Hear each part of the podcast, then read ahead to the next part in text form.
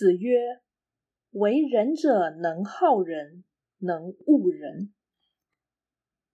孔子说，只有仁者能正确喜爱他人，能正确厌恶他人。道义阐释，此说表示君子爱恨分明而有理，绝不滥情，也无私情。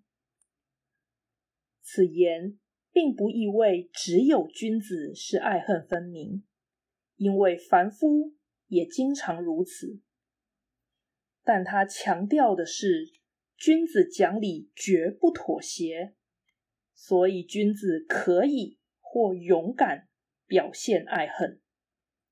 反之，此言暗示凡人既然不能明辨是非，那不如节制其好恶，以免生事造孽。